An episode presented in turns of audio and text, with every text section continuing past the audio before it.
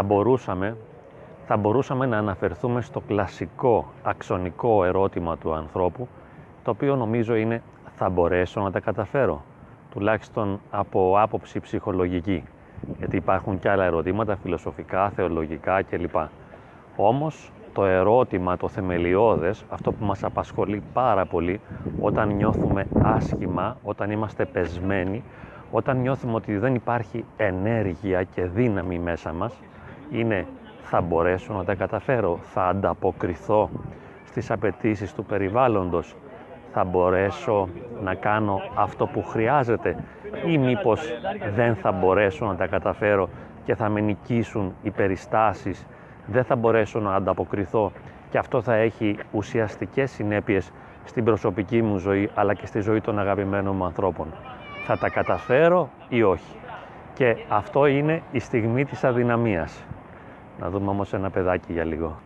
Είδαμε ένα φίλο με ένα μωράκι δύο ετών, πολύ χαρούμενο. Είναι η ζωή αυτή καθεαυτή.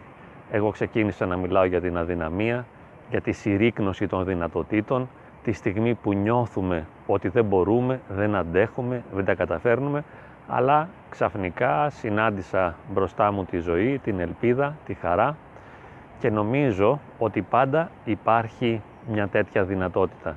Δηλαδή, εκεί που δεν ελπίζουμε, εκεί που νιώθουμε ότι μας πήρε από κάτω, ότι χάσαμε το παιχνίδι, ότι δεν θα μπορέσουμε να ανταποκριθούμε και θα μας πάρει από κάτω και θα τα χάσουμε όλα, κάτι συμβαίνει και ανάβει ένα φως, μας ανοίγεται μια νέα προοπτική και μπορούμε να αρχίσουμε και πάλι από την αρχή ή από τη μέση ή από κοντά στο τέλος. Πάντως η εμπειρία, η ζωή δείχνει ότι πάντα υπάρχει ελπίδα, πάντα υπάρχει δυνατότητα, πάντα ανοίγει μια νέα προοπτική. Ακόμη και αν δεν το πιστεύουμε. Βέβαια δεν το πιστεύουμε. Εφόσον είμαστε πεσμένοι ενεργειακά, όταν έχει πέσει η διάθεσή σου, όταν δεν αισθάνεσαι ότι μπορείς να την παλέψεις, όταν χάνεις τη δύναμή σου, όταν πέφτει η ενέργειά σου, πώς να έχεις ελπίδα. Αλλά είναι πολύ αξονική αυτή η στιγμή.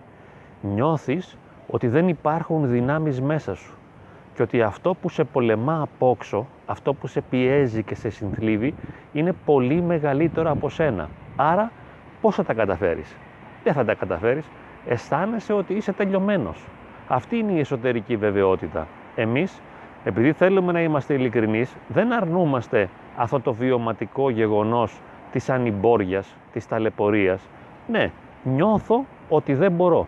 Νιώθω ότι δεν το έχω. Νιώθω ότι δεν θα τα καταφέρω. Νιώθω ότι θα χάσω. Νιώθω να με πλακώνει η ζωή, να με συνθλίβει η πραγματικότητα. Νιώθω την έσχατη αδυναμία μου. Απλά έχουμε την επίγνωση, τουλάχιστον εγώ λόγω ηλικίας μέσα από την εμπειρία, ότι πάλι θα ανοίξει μια νέα πόρτα και θα χτυπήσω και θα μπω.